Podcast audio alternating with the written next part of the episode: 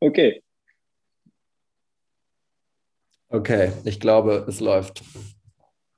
Ah, wunderbar. Ja, äh, herzliches Willkommen hier einmal äh, in die Runde. Ähm, die erste Podcast-Aufnahme von Marius, meinem Gegenüber, und mir, Maurice. Hallo. Ähm, ja, wir besprechen heute ähm, das Buch äh, Indistractable von äh, Nir Eyal. Ja, ähm, du musst, erstmal müssen wir vorne anfangen, weil was ist überhaupt der Grundgedanke? Also erstmal dachten wir, hey, die, die Welt, die braucht mehr Podcasts, das ist ja ganz klar.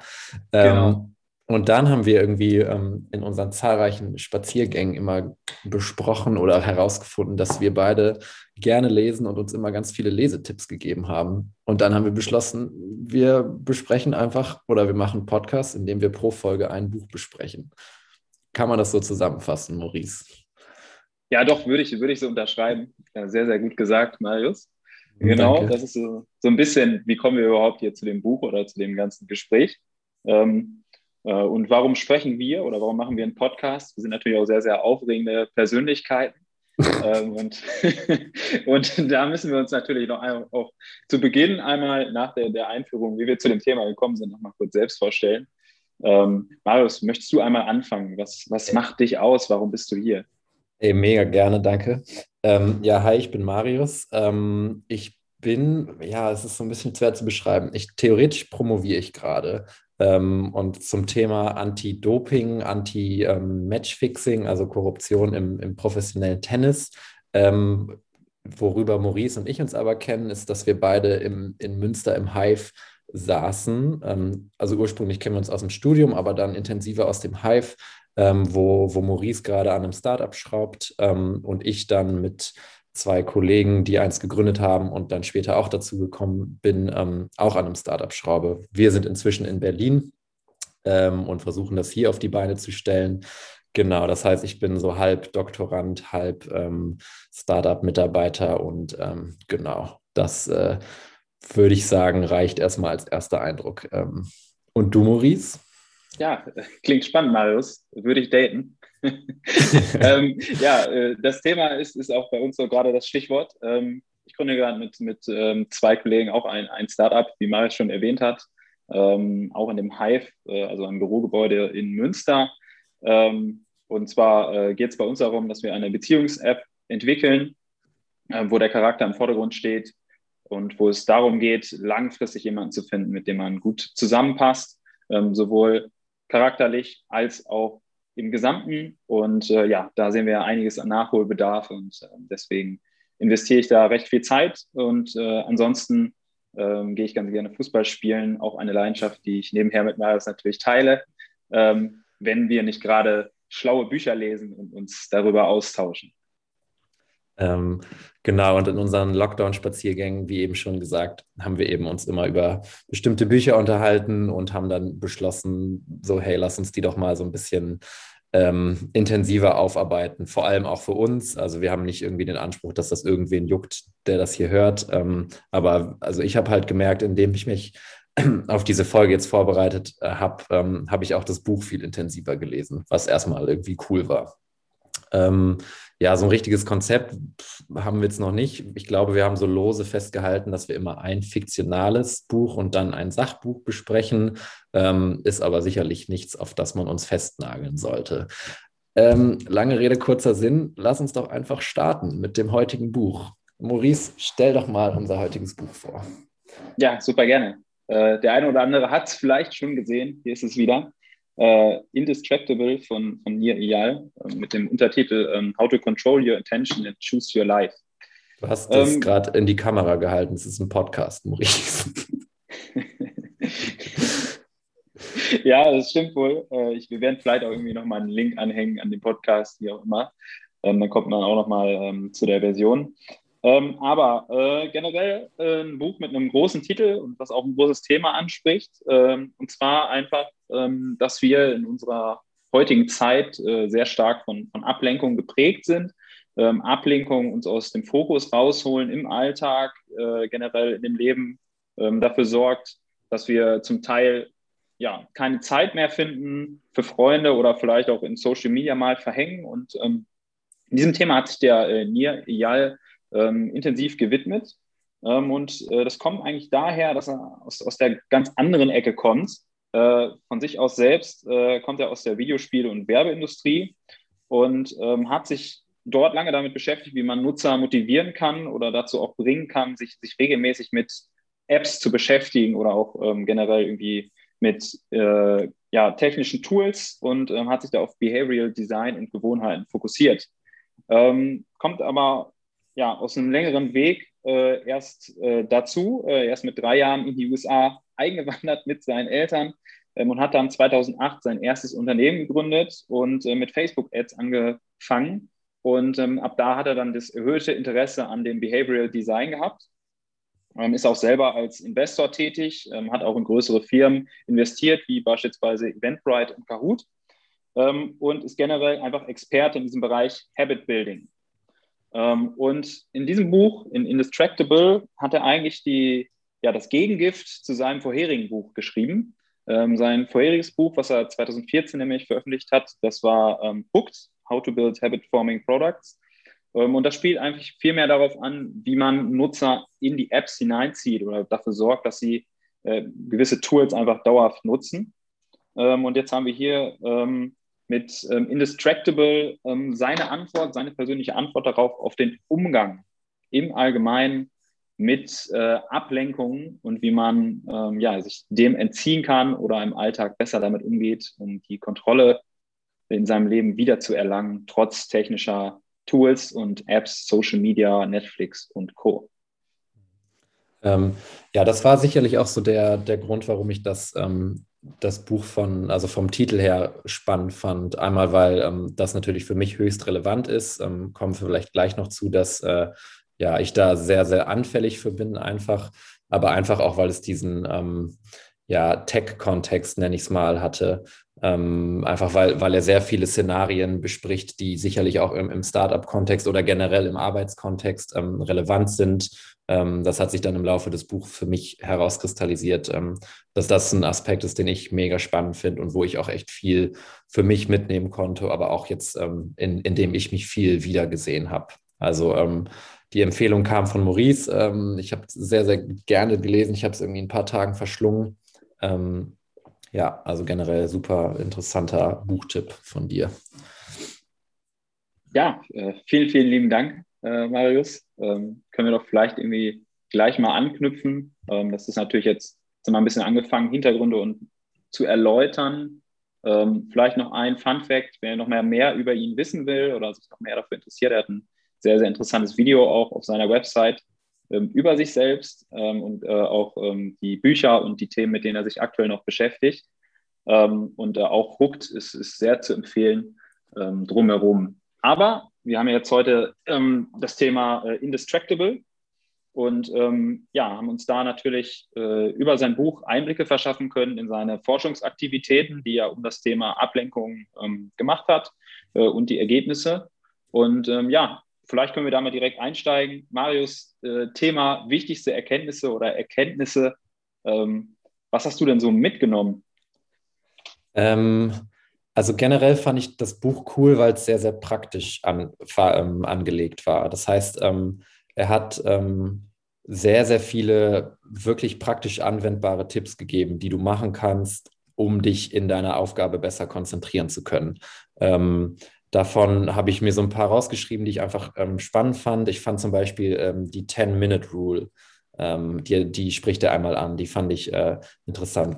Ich erkläre das kurz. Ähm, er hat die 10-Minute-Rule genannt. Ähm, ich glaube, jeder kennt das so. Man sitzt irgendwie rum, hat nicht so richtig was zu tun und hat dann den Drang, auf sein Handy zu gucken. Ähm, aus keinem spezifischen Grund, sondern einfach nur, um es gemacht zu haben. Und er hat eben diese 10-Minute-Rule eingeführt und sagt, guck in der Situation von oben auf dich drauf ähm, und entscheidet, ähm, sagt halt, okay, ich überlege in zehn Minuten nochmal, ob ich jetzt wirklich aufs Handy gucken muss. Ähm, und in den meisten Fällen ist der Drang dann eben weg und ähm, man erkennt, okay, dieser Drang aufs Handy zu gucken war ursprünglich einfach nur so eine Art Reflex, die sich inzwischen bei uns eingebürgert hat. Ähm, und ich habe das die Woche mal so probiert, wenn ich irgendwie so, wenn das Handy so daneben lag und dann wollte ich irgendwie gucken, dann dachte ich so, nee, warte mal zehn Minuten und es hat halt wirklich funktioniert, was ich bei mir nicht gedacht hätte, weil ich eigentlich ein, ein crazy Handysuchti bin teilweise. Ähm, also das war sicherlich so ein, so ein ganz gutes, ganz gutes Takeaway. Ähm, was war so deine, deine gute Taktik, die er dir so beigebracht hat? Äh, tatsächlich verschiedenes. Ähm, er, er, beschreibt in seinem Buch ja verschiedene Kontexte, in denen man abgelenkt werden kann. Ähm, und äh, gerade im Arbeitskontext fand ich auch das, äh, das Thema ähm, äh, Do Not Disturb spannend, also sich einfach wirklich mal in, in, den, in den Modus zu versetzen, auch auf der Arbeit, wo, wo man auch dem, den anderen, äh, mit denen man gerade arbeitet, einfach klar macht, okay, ich möchte jetzt fokussiert arbeiten. Ähm, da einfach einen Modus zu finden, ähm, da immer zu wechseln zwischen verfügbar sein, ähm, aber letztlich dann auch konzentriert an einer Sache ähm, zu arbeiten und auch effektiv zu sein, ähm, um da wieder mehr das Gefühl zu bekommen, ähm, wenn man an etwas arbeitet, dann tatsächlich auch in diesen Deep Work-Modus reinzukommen ähm, und nicht die ganze Zeit äh, mal hier eine Nachfrage zu haben oder da eine Nachfrage, sondern klar zu machen, okay, man hat Zeit für diese Nachfragen, aber man fokussiert sich dann auch, ähm, wenn man gerade Dinge einfach ähm, ja, konzentriert und gut abarbeiten muss. Mhm. Ich, irgendwann hat er auch mal gesagt, ähm, dass er so eine E-Mail-Regel hat, dass er jede E-Mail nur zweimal anfasst, sozusagen. Also einmal liest er die halt und dann einmal beantwortet er die. Ähm, und da, da habe ich auch gemerkt, so teilweise kommen E-Mails rein, dann, dann lese ich die, dann gehe ich da immer wieder zurück, weil ich irgendwie einen Satz nochmal lesen möchte und teilweise beschäftige ich mich sechs, sieben, acht Mal mit einer E-Mail, bevor ich darauf antworte oder die halt vergesse. Ähm, was ich eigentlich einen ganz smarten Move fand, dass er dann so sagt, okay, ich bin da wirklich rigoros und ich, ich lese mir die durch und dann beantworte ich die und dann ist die für immer aus meinem Gedächtnis raus. Ähm, das waren so sicherlich so kleinere, also das, das war, waren die Dinge, die mich immer gecatcht haben, diese kleineren Tricks und äh, ähm, Taktiken, die er so anwendet, um im Alltag oder im, im Arbeitsalltag ähm, ja, konzentrierter zu sein. Und ich fand auch cool, dass er da irgendwie total ehrlich mit sich selbst war. Dass, also er hat ja auch sehr privat ähm, auch beschrieben, wie das seine Beziehung zu seiner Tochter beispielsweise belastet hat oder seine Ehe. Ähm, einfach da dann auch ja, das Preis zu geben und dann aber auch zu sagen, so, wir haben daran gearbeitet und jetzt haben wir die und die ähm, Methoden oder Taktiken, um, um eben diese Ablenkung zu ähm, verhindern. Das fand ich ganz recht beeindruckend, wie er das, äh, was er auch schon alles lösen konnte mit, mit seiner mhm. Familie oder mit seiner Frau im Speziellen. Hast du denn jetzt auch bei den bei den E-Mails tatsächlich für dich äh, angefangen, dann so rigoros dein, dein äh, Bearbeitungssystem zu etablieren oder wie machst du das? Wie handhabst du das? Ähm, ja, tatsächlich ähm, habe ich jetzt die Woche darauf ein bisschen mehr geachtet. Ähm, es, es, war jetzt nicht so dieses nur zweimal anschauen, sondern ich habe eher gemacht, ähm, ich beantworte E-Mails direkt oder ich entscheide direkt, okay, die muss ich nicht beantworten weil es kommt ja auch voll viel rein, was einfach auch ja lediglich Information ist oder Spam sowieso. Ähm, aber so E-Mails, die wirklich spezifisch an mich geschrieben sind mit einer Frage, da habe ich dann jetzt so an, eingeführt, die kommt rein, ich beantworte die direkt. Ähm, und das hat eigentlich ganz gut funktioniert, weil sie dann, das war schon vorher so, dass sobald ich die E-Mail beantwortet habe, war sie immer aus meinem Kopf raus. Aber der Weg zur Antwort hin war ähm, ja, so ein bisschen Irrgarten bisher, also links, rechts ja. und dann hat es teilweise über mehrere Stunden gedauert. Ähm, ja. Und das hat mir auf jeden Fall geholfen. Dass, äh, ähm, aber generell habe ich auch so, ähm, ja, Thema E-Mail ist halt irgendwie schwierig. Ähm, habe dann teilweise eingeführt, ich habe das E-Mail-Programm komplett zu und mache es nur einmal die Stunde auf oder einmal am Vormittag ähm, und nehme mir dann eben 15 Minuten Zeit dafür weil dich das immer so krass rausreißt, wenn du gerade irgendwie über was nachdenkst und dann kommt eine E-Mail, die du im Zweifel gar nicht beachtest, ähm, die aber natürlich so kurz dein, dein Denken ablenkt. Ähm, mhm. Deswegen, ähm, ja, habe, bin ich auch teilweise dazu übergegangen, ja, das E-Mail komplett, komplett zuzulassen für ein paar Stunden. Ja, das finde ich auch, finde ich auch mega sinnvoll. Also, und du hast ja gerade auch irgendwie angesprochen, dass man halt zu häufig, zu schnell durch, durch völlig unnötige Ablenkung einfach aus, aus gewissen Konzentrationsvorgängen rausgeholt wird. Ähm, ich hatte es jetzt für mich persönlich auch so gemacht, ich habe das auch immer zu. Ähm, ich mache das zu, zu festen Zeiten mal auf. also eher so vielleicht irgendwie, wenn ich, wenn ich morgens einmal anfange, einmal durchschauen, gibt es was, vielleicht mal mittags und dann abends ähm, und habe aber auch versucht, ähm, bewusst bei, bei vielen Workflows, die ähm, vorab vielleicht ähm, irgendwie über E-Mail liefen, ähm, das dann teilweise auch bei, bei Slack als, als Benachrichtigungsprogramm einfach alternativ zu integrieren, wenn es denn möglich war. Also gerade irgendwie bei internen ähm, Prozessen. Ähm, und ich glaube, das hilft halt auch, weil äh, jetzt als Beispiel, wenn ich, wenn ich eine Entwicklungsaufgabe habe von einem Entwickler und dann, dann schaue ich mir die an und kriege da eine E-Mail, dann bin ich äh, viel weniger oder, oder, viel stärker da, da eingebunden, belastet, sozusagen mir die E-Mail anzugucken, als wenn es eine Kurznachricht in einem Channel bei Slack ist, wo ich dann auch auf den Do Not Disturb-Modus wechseln kann. Ja, das würde mich interessieren. Also, wie stehst du generell zu Slack? Weil Slack ist für mich die, ja. die Ablenkung in Person. Also, ja. das, da muss ja. ich schon sehr, sehr diszipliniert sein oder es mhm. einfach schließen, um nicht davon abgelenkt zu werden. Was vielleicht auch an unserem internen Slack liegt und wie viel da drin passiert. Aber mhm. finde ich irgendwie krass von dir zu hören, dass, dass dich das weniger ablenkt als eine E-Mail.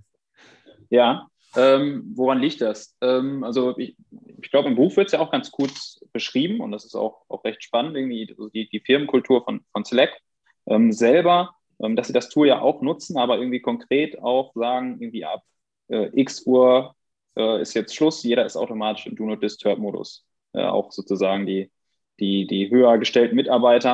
Ähm, und für mich selber ist es einfach so, ich habe hab das jetzt auch ein paar Mal dann benutzt, wenn ich den, den Do Not Disturb Modus habe, dann werden die Nachrichten ja zeitversetzt gesendet, außer jemand sagt, es ist ganz, ganz dringend. Ähm, und das funktioniert dann auch sehr, sehr gut. Ähm, dann kann sich das dort anhäufen und wenn ich mir in meinem Kalender dann eine gewisse Zeit geblockt habe für fokussiertes Arbeiten ähm, und äh, der Modus an ist, dann weiß jetzt auch einfach jeder, okay, ähm, ich antworte da jetzt nicht ad hoc drauf, ähm, und habe gerade was zu tun. Und so funktioniert das irgendwie ganz gut, dass ich dann zumindest diesen Ort hier zum Sammeln habe von, von internen Workflows, weil ich dann weiß, das taucht in E-Mails nicht nochmal neu auf. Und äh, ja, deswegen finde ich das für mich persönlich tatsächlich irgendwie deutlich entspannter, als wenn ich jetzt für jedes Ticket, was angelegt wird, wo wir irgendwie jede Woche haben wir so 30 Entwickler-Tickets, wenn ich da immer ein E-Mail kriege, wann da wer einen Kommentar schreibt, das macht mich eher verrückt. Ähm, mhm. Und so kann ich das äh, schneller nachverfolgen ähm, in, in, in Slack und wenn es mich interessiert, gehe ich auf den Link und gehe zum Ticket hin. Okay. Ja, das ist interessant. Ähm, generell fand ich es auch cool zu sehen, dass, äh, dass ich nicht der Einzige bin, der diese Probleme hat. Also krass, krass triviale Erkenntnis. Aber der hat ja auch, ich glaube, an einer Stelle beschreibt er so ähm, Taktiken von verschiedenen Prominenten, wie die sich nicht ablenken lassen. Unter anderem Quentin Tarantino, ähm, dass er sich wirklich in, in einen Raum einschließt und ich weiß jetzt gar nicht, ob es eine Schreibmaschine war oder ähm, auf einem Blatt Papier direkt schreibt. Also, mhm. ähm, dass, dass man eben nicht alleine ist mit, mit diesen Ablenkungen und dass auch Leute, die extrem erfolgreich sind in dem, was sie tun, ähm, auch ganz, ganz strikt mit sich sein müssen. Ähm, was ja irgendwo auch logisch ist. Aber ähm, es war irgendwie ganz mhm. cool, das dann nochmal schwarz auf weiß zu lesen. Ja, ja, finde ich, find ich auch echt spannend. Ähm, ja, ich habe auch, Fun Fact, ich habe auch eine Sache umgesetzt. Äh, ähm, der, der Neil spricht irgendwann von einem sogenannten Price Pact, äh, wo man sich dann ähm, Ziele setzt, 1, 2, 3, ähm, die kann man sich dann an die Wand kleben und dann, dann klebt man dazu vielleicht so, so 100 Euro und sagt sich einfach, okay, ich muss das und das jetzt schaffen, ähm, sonst äh, muss ich die 100 Euro verbrennen. Ähm, und tatsächlich ja, das habe ich, so, das, der sogenannte Burn or Burn Kalender, ne? Das habe ich mir auch genau. ausgeschrieben. Da muss ich sagen, das fand ich schon so ein bisschen, wo ich so dachte, oh Bruder, chill mal ein bisschen. Also, also, oh, also noch, ja, du hast es ja gerade schon erklärt, aber er hat es ja. im, im Kontext Workouts gemacht, ne? Mhm. Und hat es den, den Burn or Burn Kalender gemacht. Also er hat dann so gesagt, äh, ja, ich glaube, er hat sich wirklich 100 Dollar dahin gehangen und ähm, ja, ja an jedem Tag, an dem er stand halt so die Entscheidung, verbrenne ich jetzt Kalorien oder verbrenne ich den 100-Dollar-Schein? Äh, und ja. dann fiel natürlich logischerweise die Entscheidung auf, aufs Workout. Und da dachte ich dann irgendwie so, ja, okay. Also irgendwo ist auch mal, irgendwo ist auch mal gut. So. Aber okay. Ja, gut, kann ich ja natürlich nochmal einen kurzen Einblick geben. Äh, in den, äh, hier tatsächlich habe ich es tatsächlich umgesetzt. Ach, man, oh Gott. Da kann man sehen, da habe ich es tatsächlich gemacht. Ja, genau. Ähm, du bist ja, ja, voll reich. ja, das ist, das ist so. Äh, Da habe ich natürlich jetzt mein ganzes Weihnachtsgeld einmal an die Wand geklebt, äh, um es auch nicht auszugeben. Ähm, nee, ich habe das einfach mal ausprobiert. Äh, kann ich natürlich nachvollziehen, äh, dass es äh, sehr, sehr äh, extrem ist an sich. Ähm, aber wieso nicht? Ähm, ja, mal, mal gucken, wenn ich das jetzt so ein, zwei Mal vielleicht noch mehr benutze. Ähm, bei mir ist es ein bisschen schade, weil das nicht die regelmäßig gleichen Tasks sind. Also ich habe das jetzt mal mit Arbeitstasks umgemacht. Ähm, ja, beim Workout ist natürlich auch irgendwie vielleicht auch sogar noch passender, weil sich das einfach wiederholt und immer dasselbe ist, immer wieder diesen Schweinehund in der gleichen Form. Mhm. Ähm, aber ich, ich fand es ganz witzig, muss ich persönlich sagen. Ja, voll, absolut. Von daher. Ähm, und es, ich glaube auch, dass genau, also ich glaube schon, dass es wirkt, absolut. Es wirkt halt wahrscheinlich viel mehr als so ein, ähm, ja, du hast halt so ein physisches Objekt, das du potenziell verlieren kannst. In, in dem Fall Geld, aber es könnte ja auch alles, alles andere sein, wie, weiß ich nicht, du deine Lieblingssneaker und die musst du sonst verkaufen oder in Müll tun. Das kann ja irgendwie alles sein, weil du halt das dann in dem Moment total auf dieses Objekt oder das Geld ähm, projizierst äh, ja. und davon dann alles abhängt. Und das fand ich sicherlich spannend, ähm, aber da habe ich für mich entschieden. Müssen wir mal schauen. Äh, vielleicht äh, mal gucken, ob ich äh, Richtung Launch dann doch irgendwie die 100 Euro verbrennen muss. Müssen wir mal schauen, wenn ich die ein oder anderen Ziele da setze. Ähm, ich habe noch eine, eine, Frage, eine andere. Er spricht ja auch das Thema so ein bisschen an, seine digitalen Geräte mehr in den Griff zu bekommen. Mhm. Äh, hast du da auch irgendwie äh, was getan, ähm, was geändert, vielleicht auf deinem Smartphone in Richtung App-Einstellung? Ähm, ja, erstmal kann man vielleicht dazu sagen, ähm, dass die großen ähm, Firmen das Problem ja anscheinend erkannt haben also beispielsweise ähm, Apple oder iOS hat ja auch so eine, ähm, eine Funktion eingeführt, dass du ähm, bestimmte Apps limitieren kannst, was vielleicht wahrscheinlich im, im Social-Media-Kontext besonders relevant ist. Ähm, das habe ich tatsächlich mal ausprobiert, dass ähm, ich ja bestimmte Apps in Kategorien eingeteilt habe. Also was ich so an Social-Media nutze, ist äh, ja im Prinzip Instagram, ein bisschen Twitter, ein bisschen TikTok ähm, und die dann eben limitiert habe auf, ich meine, es waren 30 Minuten am Tag. Äh, und das hat eigentlich ganz gut ge geklappt. So. Also dann kam halt immer so ein Signal und um dann die App noch benutzen zu müssen, musstest du halt wirklich aktiv ein ähm, oder einwilligen. Ähm, und der Schritt war mir dann meistens zu blöd. Dann habe ich gesagt, ja komm, es reicht dann jetzt auch. Ähm, also das waren so, so Dinge, die ich jetzt im Handy-Kontext äh, implementiert habe. Ähm, mhm. inzwischen auch nicht mehr. Inzwischen habe ich das Gefühl, dass ähm, ich das ohne so diese Schranke ganz, ganz gut beherrsche. Beziehungsweise ich habe einfach gerade nicht mehr die Zeit, um so viel auf Instagram zu sein. Und es juckt mich jetzt auch nicht, ob Person XY gerade auf, auf Mallorca ist. Ähm, also das, äh, ja. Aber ja, es ist, ich finde es halt irgendwie cool, dass ähm, auch die großen Firmen erkennen, dass ähm, ihre Geräte Suchtpotenzial haben und da eben ähm, ja, Dinge anbieten, die das potenziell verhindern. Wobei es wahrscheinlich auch ja, so ein bisschen Greenwashing fast schon ist, aber das, das Ziel dahinter ist ja ein ganz gutes. Mhm. Ja, ich habe aber stark auf den Inhalt der Apps an sich geachtet. Ähm, ob es dann teilweise auch so Vergnügungs-Apps sind, wenn man so will, also auch im Social-Media-Bereich oder irgendwie ähm, einfach nur ähm, auf den Nutzen ausgerichtet, wie die Deutsche Bahn-App zum Beispiel. Ähm, mhm. Und euch mich auch nochmal auf die, das Thema Notifications fokussiert, aber das nicht nur ähm, jetzt äh, auf dem Smartphone, äh, aber generell irgendwie auch, ähm, also bei allen Tools, Work-Kontext oder auch, sei es im Browser so, wenn, wenn du aus Versehen mal auf Ja geklickt hast und dir äh, eine Zeitung XY jedes Mal eine Nachricht da reinschickt, wenn du den Browser öffnest. Ähm, und das ist tatsächlich sehr, sehr gut, muss ich sagen, ähm, weil ich, ich glaube einfach, äh, je, je ja, bewusster man dann auch Apps öffnet, und nicht immer einfach nur mal so, um reinzuschauen, ähm, desto wichtiger ist das.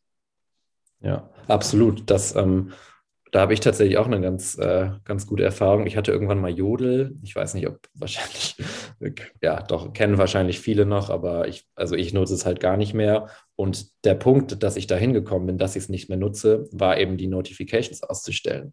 Weil ich habe, und dann habe ich einfach, ja, nichts mehr gehört von Jodel. Und irgendwann habe ich dann gemerkt, ey, ich gehe überhaupt nicht mehr auf diese App. Und dann habe ich sie auch gelöscht. Ähm, und gleichzeitig ähm, kannst du beim iPhone jetzt auch ähm, ja, so einstellen, dass der automatisch erkennt, wenn du Apps nicht so richtig regelmäßig benutzt. und die dann ähm, deinstalliert, beziehungsweise in so einen Standby-Modus setzt, dass du die App nochmal installieren musst. Ähm, und das habe ich auch gemacht und habe dann nach ein paar Wochen mal geschaut und ja, so 80 Prozent meiner Apps waren dann im Standby-Modus und dann dachte ich auch so, okay, die kannst du dann eben auch löschen. Ähm, und das so war es eben mal sagen. bei, bei Jodel. Wie, wie heißt es genau? Standby. Weiß ich nicht genau. Ähm, ich, ich schaue mir das mal an. Äh, das ist hm. extrem spannend, finde ich. Weil ich habe auch, äh, ich habe ein bisschen entmüllen müssen tatsächlich, nachdem ich das Kapitel da gelesen habe. Äh, einige Apps, die man irgendwie mal dann hatte und sonst nichts bringen, aber. Was war so dein, ja. dein größter Kritikpunkt an dem Buch? Hattest du einen?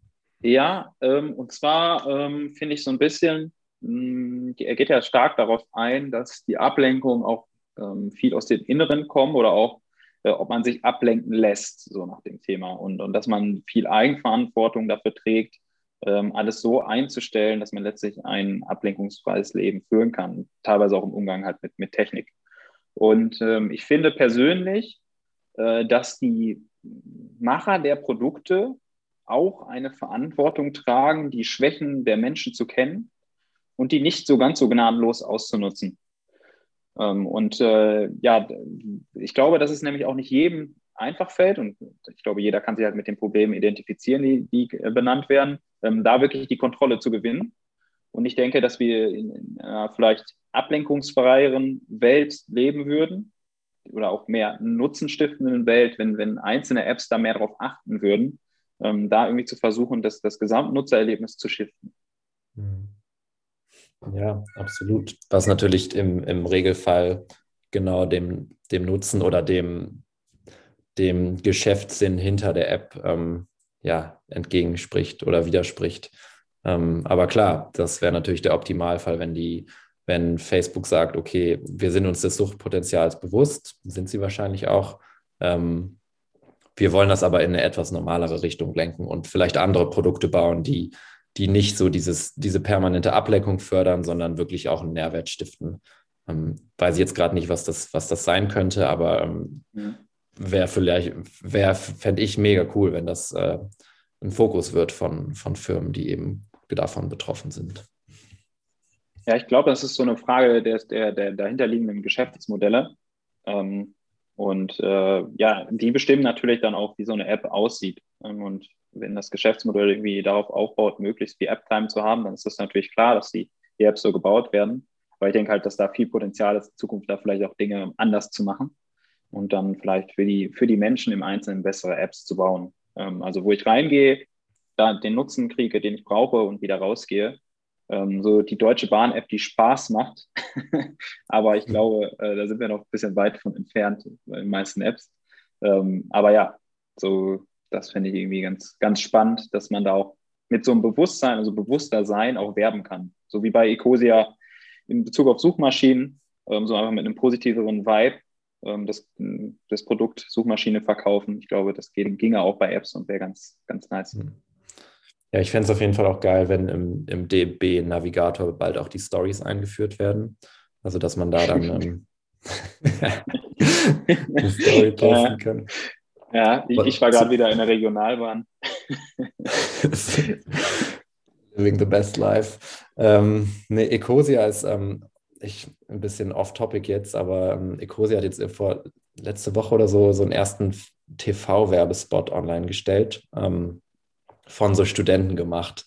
Und ich finde es richtig, es ist richtig liebevoll geworden. Also ich glaube, das sind so Filmstudenten äh, mhm. und das, ähm, ja, das Oberthema des Werbespots ist, sind so verrückte Suchanfragen oder so.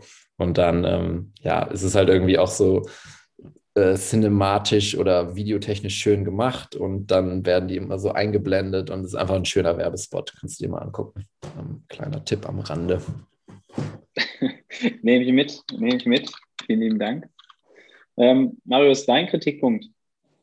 Ähm, ja, der ist so ein bisschen auf einer, auf einer anderen Ebene. Ähm, teilweise hat es mich so ein bisschen genervt, ähm, also weil er halt so impliziert hat, wir müssen immer alles planen. Ähm, und der hat das in, in solche Extremen ge, getrieben, dass ich so dachte, das funktioniert auch nicht ähm, mit, mit, oder das, ähm, stimmt nicht mit meinem Charakter überein, auch wirklich alles zu planen. Also ähm, so im Arbeitskontext ja, auf jeden Fall. Ähm, mhm. aber es, es, ging dann teilweise eben auch auf Abende, äh, um Abende mit Freunden, wo er dann irgendwie gesagt hat, wir haben uns jetzt eine Frage überlegt, die wir den Abend über diskutieren. Ähm, die Handys liegen an der Seite. Und dann dachte ich so, ey, ja, das nimmt, würde mir halt sehr, sehr viel von, von Lebensfreude und Spontanität nehmen. Ähm, und so akut ist das Problem auch nicht, dass wenn ich mit Freunden Zeit verbringe, dass äh, ich ähm, ja, mich irgendwie so limitieren müsste. Ähm, und da fand ich, hat er teilweise, ich, es ist ja auch klar, es ist ein Buch, das geht, dreht sich nur um Ablenkung. Und natürlich ähm, präsentiert er sämtliche Szenarien, in denen das potenziell passieren könnte. Ähm, aber sobald es in diesen privaten Kontext ging, und das ist relativ oft passiert in dem Buch, war ich so ein bisschen raus und dachte, ähm, nee, da möchte ich es eigentlich nicht anwenden. Mhm. Ja. Ist denn jemand, der so schon sagen würde, es macht generell aber Sinn, sich so freie Zeit auch einzuplanen, einzustufen, so neben dem Arbeitskontext? Ich meine, gerade jetzt bei uns beiden ist ja auch schon so, wenn man jetzt irgendwie im Startup-Bereich ist, äh, vielleicht vergisst man dann manchmal auch vernünftig, sich dann die Freizeit zu planen und, und dann, äh, wenn man sie dann hat, dann, dann passt es vielleicht nicht, dann, dann hast du sozusagen wieder zwei konträre Punkte und ähm, ja, wie, wie denkst du darüber? Mhm. Ja, das auf jeden Fall. Also sich Zeit aktiv nehmen. Ähm, das mache ich auch inzwischen. Also, da, dass ich mir dann wirklich in den Kalender eintrage, ähm, 20 bis 22 Uhr Sport. Oder mhm. ähm, dass ich mir auch, ich trage mir inzwischen auch Telefonate mit, mit Freunden ein. Irgendwie Samstagmorgen 9 Uhr Telefonat mit, mit dem und dem. Ähm, weil ich auch gemerkt habe, so, es muss auch gerade irgendwie sein. Ähm, zum einen, weil ich die Dinge dann vergesse, sonst vergesse, aber zum anderen auch, weil ja, ich das dann viel aktiver als Pause wahrnehme und viel aktiver als Zeit für mich jetzt. Ähm, also das, das mache ich schon. Also den, den, die Zeit mir nehmen, ja, auf jeden Fall. Ähm, aber die Zeit dann aktiv zu verplanen, das, an dem Punkt bin ich noch nicht. Nee. ja, würde ich, würde ich unterstreichen. Also das ist schon ganz nett, wenn man einfach mal zusammenkommt und dann äh, auch mal spontan über Themen spricht und äh, sich nicht die, die aktuell gesellschaftspolitisch wichtigste Frage so auf den, auf den Tisch klatscht und sagt, okay, da müssen wir jetzt aber mal einen vernünftigen Diskurs drüber führen, ohne Smartphone. Ähm, ich glaube, äh, das kann man so noch im, im Rahmen halten. Das glaube ich auch nicht, dass das bei ihm passiert tatsächlich. Also als ob die sich da, äh, als ob die sich da eine Frage raussuchen und dann die nur diskutieren an dem Abend. Also da, ja, ja. das glaube ich einfach nicht. Er, er, spricht ja auch davon, dass er irgendwie mit, mit seiner Tochter sich so ein, so ein Fass aufbaut, äh, wo dann auch so Vorschläge, Aktivitätenvorschläge drinstehen und, und die dann rauszieht und dann immer genau das macht. Wie findest du das? Äh, den Fun Jar ist das, ne? Ähm, das genau. fand ich ganz cool. Also anscheinend haben die sich da, vielleicht noch zur Erklärung, er hat sich mit seiner, oder er hat erstmal gemerkt, ähm, dass er nicht aktiv genug mit seiner Tochter Zeit verbringt.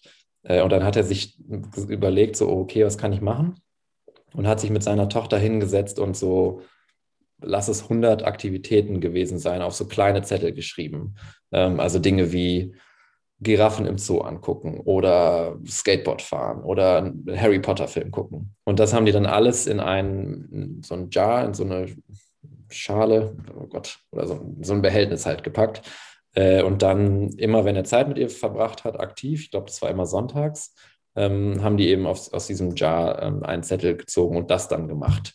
Also wenn es jetzt umsetzbar war, wenn es jetzt in Strömen geregelt hat und die haben den Zoo gezogen, haben es im Zweifel nochmal getauscht. Ähm, aber generell haben die einfach, ja, völlig random diese Dinge dann gemacht. Und das fand ich eine, eine coole Idee. Ähm, das werde ich mit meiner Tochter auch mal irgendwann machen. sehr, sehr schön. Ich dachte jetzt, du erwähnst meinen Namen, aber das ist natürlich sehr, sehr schwierig äh, aufgrund der Distanz ähm, zwischen Hauptstadt und Provinz. Ähm, dann werden wir es irgendwie nochmal auch, auch sowas nochmal spannend hinkriegen. Ähm, ich hatte mir auch noch einen Lieblingssatz rausgeschrieben. Hast du da auch noch was? Ähm, ja, aber fang du gerne an. Ja, äh, mein, mein Lieblingssatz ist: um, This is how friendships die. They starve to death. Ähm, ja, mhm. ich lasse den mal so, so kurz wirken. Ähm, worum geht's? Äh, ja, ähm, er, er, spricht eigentlich so ein bisschen genau das an, was du, du eben kritisiert hast, was ich aber auch gar nicht so äh, so schlecht finde, zumindest fürs Terminieren. Ähm, und zwar ähm, viele Freundschaften, die man so hat über Jahre, die, ja, die vergehen einfach, weil man sich nicht darum kümmert. Äh, die eine Person meldet sich nicht, die andere Person meldet sich nicht. Man hat irgendwie nicht so, so grundsätzlich allgemein feste Rituale und es wird immer schwieriger. Und als ich das gelesen habe, habe ich auch ähm, an einen Kollegen gedacht, den ich auch aus dem Bachelorstudium kenne, mit dem ich immer mal wieder schreibe und äh, auch mal telefoniere und wir sagen dann, ja, und dann machen wir das und das dann treffen wir uns und, und, und dann, dann passiert das. Äh, und dann, dann guckt man irgendwann mal in den Kalender, wann es denn passt. Und äh, das dauert aber immer, das, das findet erst äh, nach dem zehnten Mal wirklich statt, bis halt wirklich was passiert. Und äh, ich glaube, so, so eine gewisse Regelmäßigkeit reinzubringen bei Leuten, wo man bewusst sagt, ähm, die sind einem wichtig und mit denen möchte man was machen, dass das dann doch einen Mehrwert stiftet. Und deswegen fand ich den, den Satz interessant und gut. Ey, total. Also die Erkenntnis, dass ähm, sämtliche Beziehungen einfach auch Arbeit erfolgen, äh, erfordern, ist ja ganz klar. Es ist eben nicht mehr so wie früher in der Grundschule, dass man klingelt und dann kommt er halt raus, so, sondern man muss irgendwie auch sich aktiv bemühen und ja, auch dahinterher sein im Zweifel. Weil ich habe auch relativ viele Freunde, die einfach so ein bisschen, bisschen schluffig sind, wo ich dann hinterher sein muss. Teilweise habe ich aber auch die Rolle bei anderen, wo ich dann merke, okay, die kümmern sich mehr, dass ähm, man mich mal zu sehen kriegt. Ähm, und ja, aber absolut, das, ähm, da muss man sich einfach drum kümmern. Und wenn man es nicht tut, dann ähm, faden die langsam away. Yes, im feinsten Englisch äh, so gut abgeschlossen. Äh, was ist dein Lieblingssatz? Ähm, ja, erstmal muss ich dazu sagen, ich habe so ein bisschen, ähm, bisschen geschummelt. Ich habe einfach den, den letzten Satz genommen weil ich ähm, während des Lesens vergessen hatte, mir einen zu notieren. Ähm, Finde ihn aber tatsächlich ganz, äh, ganz spannend und passend. Und zwar lautet der, We can all strive to do what we say we will do. Ähm, und das finde ich irgendwie cool, dass man kann halt die Dinge, die man sagt, dass man tut, ähm, wirklich auch umsetzen. Es muss nicht immer so ein äh, was Fiktives bleiben, sondern ähm, es gibt eben Techniken, um zu, dann zu sagen, oder um die Dinge dann auch wirklich umzusetzen. Und das Gefühl, oder für mich persönlich jetzt, das Gefühl, mir was vorgenommen zu haben und das dann gemacht zu haben und es hat, ob es jetzt geklappt hat oder nicht, aber so gemerkt zu haben, ich habe es halt durchgezogen, ist ein mega cooles Gefühl. Und ähm, deswegen ist das mein äh, geklauter Lieblingssatz, ähm, der aber dann doch ganz passend ist für mich. Ja, würde ich, würde ich absolut zustimmen äh, auch noch ein, ein, guter Aspekt, der generell im Buch auch ja betont wird, ähm, dass es halt darum geht, Dinge auch einfach zu machen, die man sich vornimmt. Ähm, und dass man das Ergebnis dann, dann mitnimmt, aber es nicht entscheidend ist, sondern halt entscheidend ist einfach, dass man das, was man ja, machen wollte, auch getan hat, grundsätzlich angefangen hat, damit das umzusetzen. Ähm, das würde ich auch so bestätigen, weil es ist, glaube ich, immer ein deutlich schlechteres Gefühl, als wenn man einfach die Zeit nicht investiert hat ähm, die man sich selber zuspricht. Und sich selbst dann ja auch belügt in Teilen bei manchen Dingen. Und dann, ja, finde ich, find ich gut. War ein, war ein sehr guter letzter Satz und, und Lieblingssatz. äh, noch eine Sache, ich finde ähm, die Beziehung zu seiner Tochter teilweise ein bisschen süß, aber teilweise auch so ein bisschen, oh, denke ich so, oh nee. Äh, also einmal ähm, ja. Es gibt so eine Stelle, da spricht er irgendwie mit seiner Tochter darüber, welche, welche Superpower sie gerne hätte. Und dann schreibt er, ähm, dann sagt die Tochter anscheinend, ähm, sie hätte gern die, die Superpower, zu allen immer liebevoll zu sein. Also irgendwie so, to always be kind. Wo ich dann so dachte, ey, im Leben hat die das nicht gesagt. ja, ja, ja. Es ist auch so ein bisschen inszeniert, ist es schon. Also ich glaube, ja. das Buch musste sich halt auch verkaufen. Kennst du, es, es gibt so einen, einen ganz geilen Tweet von, ähm, von irgendeiner so Rebecca oder so. Dann die, oh, ich kriege es jetzt zusammen. Es ist so ähm, irgendwas so, everyone dies one day, but not books and words. Books don't die. Und dann so, my son, three years old, who is a lot smarter than me oder than I am. Und dann kommentiert so einer darunter, oh fuck off, Rebecca, he did not say that. Und das hat mich so ein bisschen daran erinnert, ja. Also irgendwie, naja, ich finde es immer so ein bisschen komisch, wenn so kleine Kinder so präsentiert werden, als ob sie jetzt die Weisheit gepachtet hätten. Ähm, ja, naja. ja, ist auch sehr komisch, wenn man so eine orchestrierte Beziehung zu seinem Kind hat. Tatsächlich ja. so ein bisschen. Muss ich auch sagen. Auch wenn es in heute, heutiger Zeit vielleicht auch schwierig ist, ähm, aber ähm, so ganz terminiert ähm, ist dann vielleicht auch manchmal ein bisschen, hat, hat irgendwie zwei Seiten so, ähm, da das alles so fest planen zu müssen und ähm, ja, nicht, nicht, wie du schon, schon gesagt hast, irgendwie vielleicht mal so einen Gesamt-Timespace zu haben, der einfach frei ist und da spontan halt mal diese Dinge zu tun oder jene Dinge und die dann einfach damit einzubauen. Ja, aber ja, es ist halt irgendwie trotzdem cool, erstmal zu erkennen, ähm, okay, das ist jetzt gerade ein Problem und ich habe nicht die Zeit, die ich vielleicht möchte. Ähm, allein den Schritt gehen ja viele gar nicht. Ähm, ja.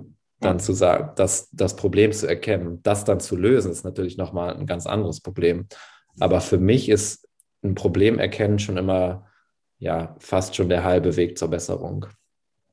Ähm, ja. Ja, finde ich einen sehr guten Schlusssatz. Äh, Dabei lassen wir es doch mal äh, stehen. Und äh, ja, vielen Dank an alle Zuhörerinnen und Zuhörer, ähm, die heute dabei waren ähm, mhm. und Marius Sprengers in meiner Stimme gelauscht haben. Ja, ähm, das war doch ganz witzig. Ähm, dann müssen wir uns nur noch verabschieden. Also mir hat es Spaß gemacht. Ich freue mich schon auf die nächste Folge oder das nächste Buch. Haben wir das schon entschieden? Oh, wir können das vielleicht in der Folge machen. Ja, das ist natürlich spannend. ich sehe schon, wie, wie sich, wie, wie alle ähm, darüber nachdenken, was es denn jetzt ist, was es denn jetzt wird. Äh, Marius, ich würde sagen, ich gehe einfach auf deinen Vorschlag ein. So ohne Kompromisse. Hat, ach so, den ich jetzt machen werde, oder was? Genau, ja. Mm, dann lass uns Heartland von Benedict Wells machen. Das habe ich jetzt letzte Woche zu Ende gelesen. Okay. Okay. Ja. Ja, dann müssen wir natürlich wieder gucken. Aber das Schöne ist ja irgendwie, werde ich es vielleicht absetzen können. Aber oh Gott. Okay, es wird Zeit, die Folge zu beenden, bevor wir jetzt ins, ins Steuerthema abdriften. Absolut. Ähm, okay, dann danke allen ZuhörerInnen. Ähm, uns hat, glaube ich, also mir jetzt auf jeden Fall Spaß gemacht. Ich, es war ein cooles Lesen. Also wie gesagt, man hat es viel bewusster gelesen und ich habe äh, einiges mitgenommen. Ähm, thank you for the, for the book tip, Maurice. Ähm, ja, ich übergebe das letzte Wort an dich. Bis Denver. Okay. Äh, macht's gut.